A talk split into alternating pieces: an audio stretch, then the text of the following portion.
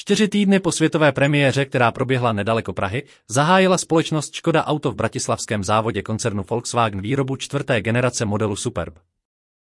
Přesunem vrcholného modelu se spalovacím motorem z kvasince v tamním závodě uvolní výrobní kapacita, která bude využita pro výrobu modelu Octavia.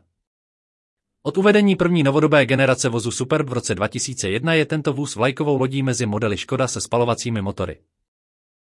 Pro více informací navštivte Škoda Storyboard. Tato zpráva byla přečtena hlasem generovaným umělou inteligencí.